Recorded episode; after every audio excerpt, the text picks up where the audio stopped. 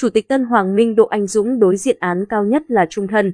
Ông Đỗ Anh Dũng và các đồng phạm sẽ phải đối mặt với khung hình phạt cao nhất của tội lừa đảo chiếm đoạt tài sản là án tù 12 đến 20 năm hoặc tù trung thân. Như Vietnamnet đã đưa tin, cơ quan cảnh sát điều tra C03, Bộ Công an vừa khởi tố bị can, bắt tạm giam ông Đỗ Anh Dũng, chủ tịch tập đoàn Tân Hoàng Minh và 6 đồng phạm về tội lừa đảo chiếm đoạt tài sản theo điều 174 Bộ luật hình sự năm 2015, sửa đổi, bổ sung năm 2017. Kết quả điều tra ban đầu cho thấy, từ tháng 7 năm 2021 đến tháng 3 năm 2022, ông Đỗ Anh Dũng và các cá nhân tại tập đoàn Tân Hoàng Minh đã có hành vi gian dối. Dùng 3 công ty thành viên, công ty trách nhiệm hữu hạn đầu tư bất động sản Ngôi sao Việt, công ty cổ phần đầu tư và dịch vụ khách sạn Solen, công ty cổ phần cung điện mùa đông và các công ty liên quan phát hành 9 đợt trái phiếu trái quy định pháp luật trị giá 10.300 tỷ đồng. Việc này nhằm huy động tiền của nhà đầu tư nhưng không sử dụng vào các hoạt động kinh doanh theo hồ sơ phát hành trái phiếu. Trao đổi với Vietnamnet, tiến sĩ, luật sư Đặng Văn Cường cho rằng với tội lừa đảo chiếm đoạt tài sản,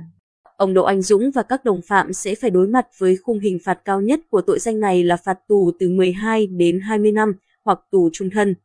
Luật sư phân tích, cơ quan điều tra xác định bị can Đỗ Anh Dũng và các đồng phạm đã có thủ đoạn gian dối trong việc huy động vốn của các doanh nghiệp để sử dụng cho các dự án bất động sản. Hành vi được xác định là huy động vốn trái phép, phát hành 9 đợt trái phiếu trái quy định để huy động 10.300 tỷ đồng của nhiều nhà đầu tư rồi sử dụng sai mục đích thỏa thuận. Quá trình điều tra, cơ quan công an sẽ tiếp tục chứng minh mục đích chiếm đoạt tài sản để thỏa mãn các dấu hiệu cấu thành tội phạm của tội lừa đảo chiếm đoạt tài sản. Theo quy định của pháp luật, Tội lừa đảo chiếm đoạt tài sản chỉ cấu thành tội phạm khi chủ thể của tội phạm đã thực hiện thủ đoạn gian dối nhằm chiếm đoạt số tiền từ 2 triệu đồng trở lên.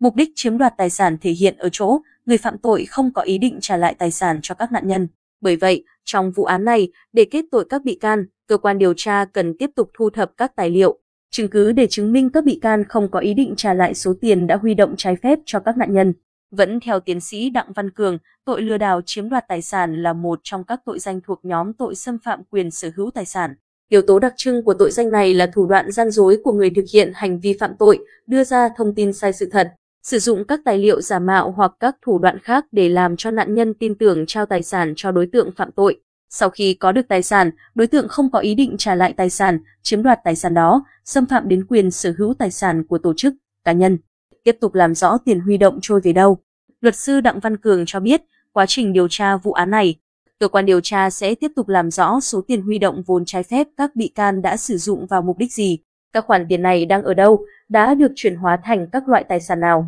Đối với tài sản do phạm tội mà có hoặc có nguồn gốc từ tội phạm, cơ quan điều tra sẽ thu giữ. Tội lừa đảo chiếm đoạt tài sản còn quy định phạt tiền và tịch thu tài sản. Bởi vậy, cơ quan điều tra cũng sẽ làm rõ tài sản mà các bị can chiếm đoạt được của người bị hại đang ở đâu để niêm phong, thu giữ, đảm bảo thi hành án, trả lại cho những người bị hại. Đồng thời có thể kê biên các tài sản của các bị can để đảm bảo các hình phạt bổ sung, thậm chí có thể áp dụng hình phạt tịch thu tài sản. Theo ông Cường, vụ án này cho thấy quyết tâm của Đảng và nhà nước ta trong việc đấu tranh phòng chống tham nhũng, tiêu cực xã hội. Việc đấu tranh chống tham nhũng và đấu tranh chống tiêu cực xã hội là một quá trình lâu dài, phức tạp, nhưng không có vùng cấm, không có ngoại lệ. Vụ việc trả giá cao lô đất tại Thủ Thiêm rồi bỏ cọc 600 tỷ đồng cho thấy doanh nghiệp này có biểu hiện vi phạm trong lĩnh vực kinh doanh. Có lẽ từ vi phạm này mà cơ quan chức năng xác minh làm rõ các dấu hiệu vi phạm của doanh nghiệp trong đó có vi phạm về việc phát hành trái phiếu để huy động vốn trái phép. Vụ án mới khởi đầu của giai đoạn điều tra.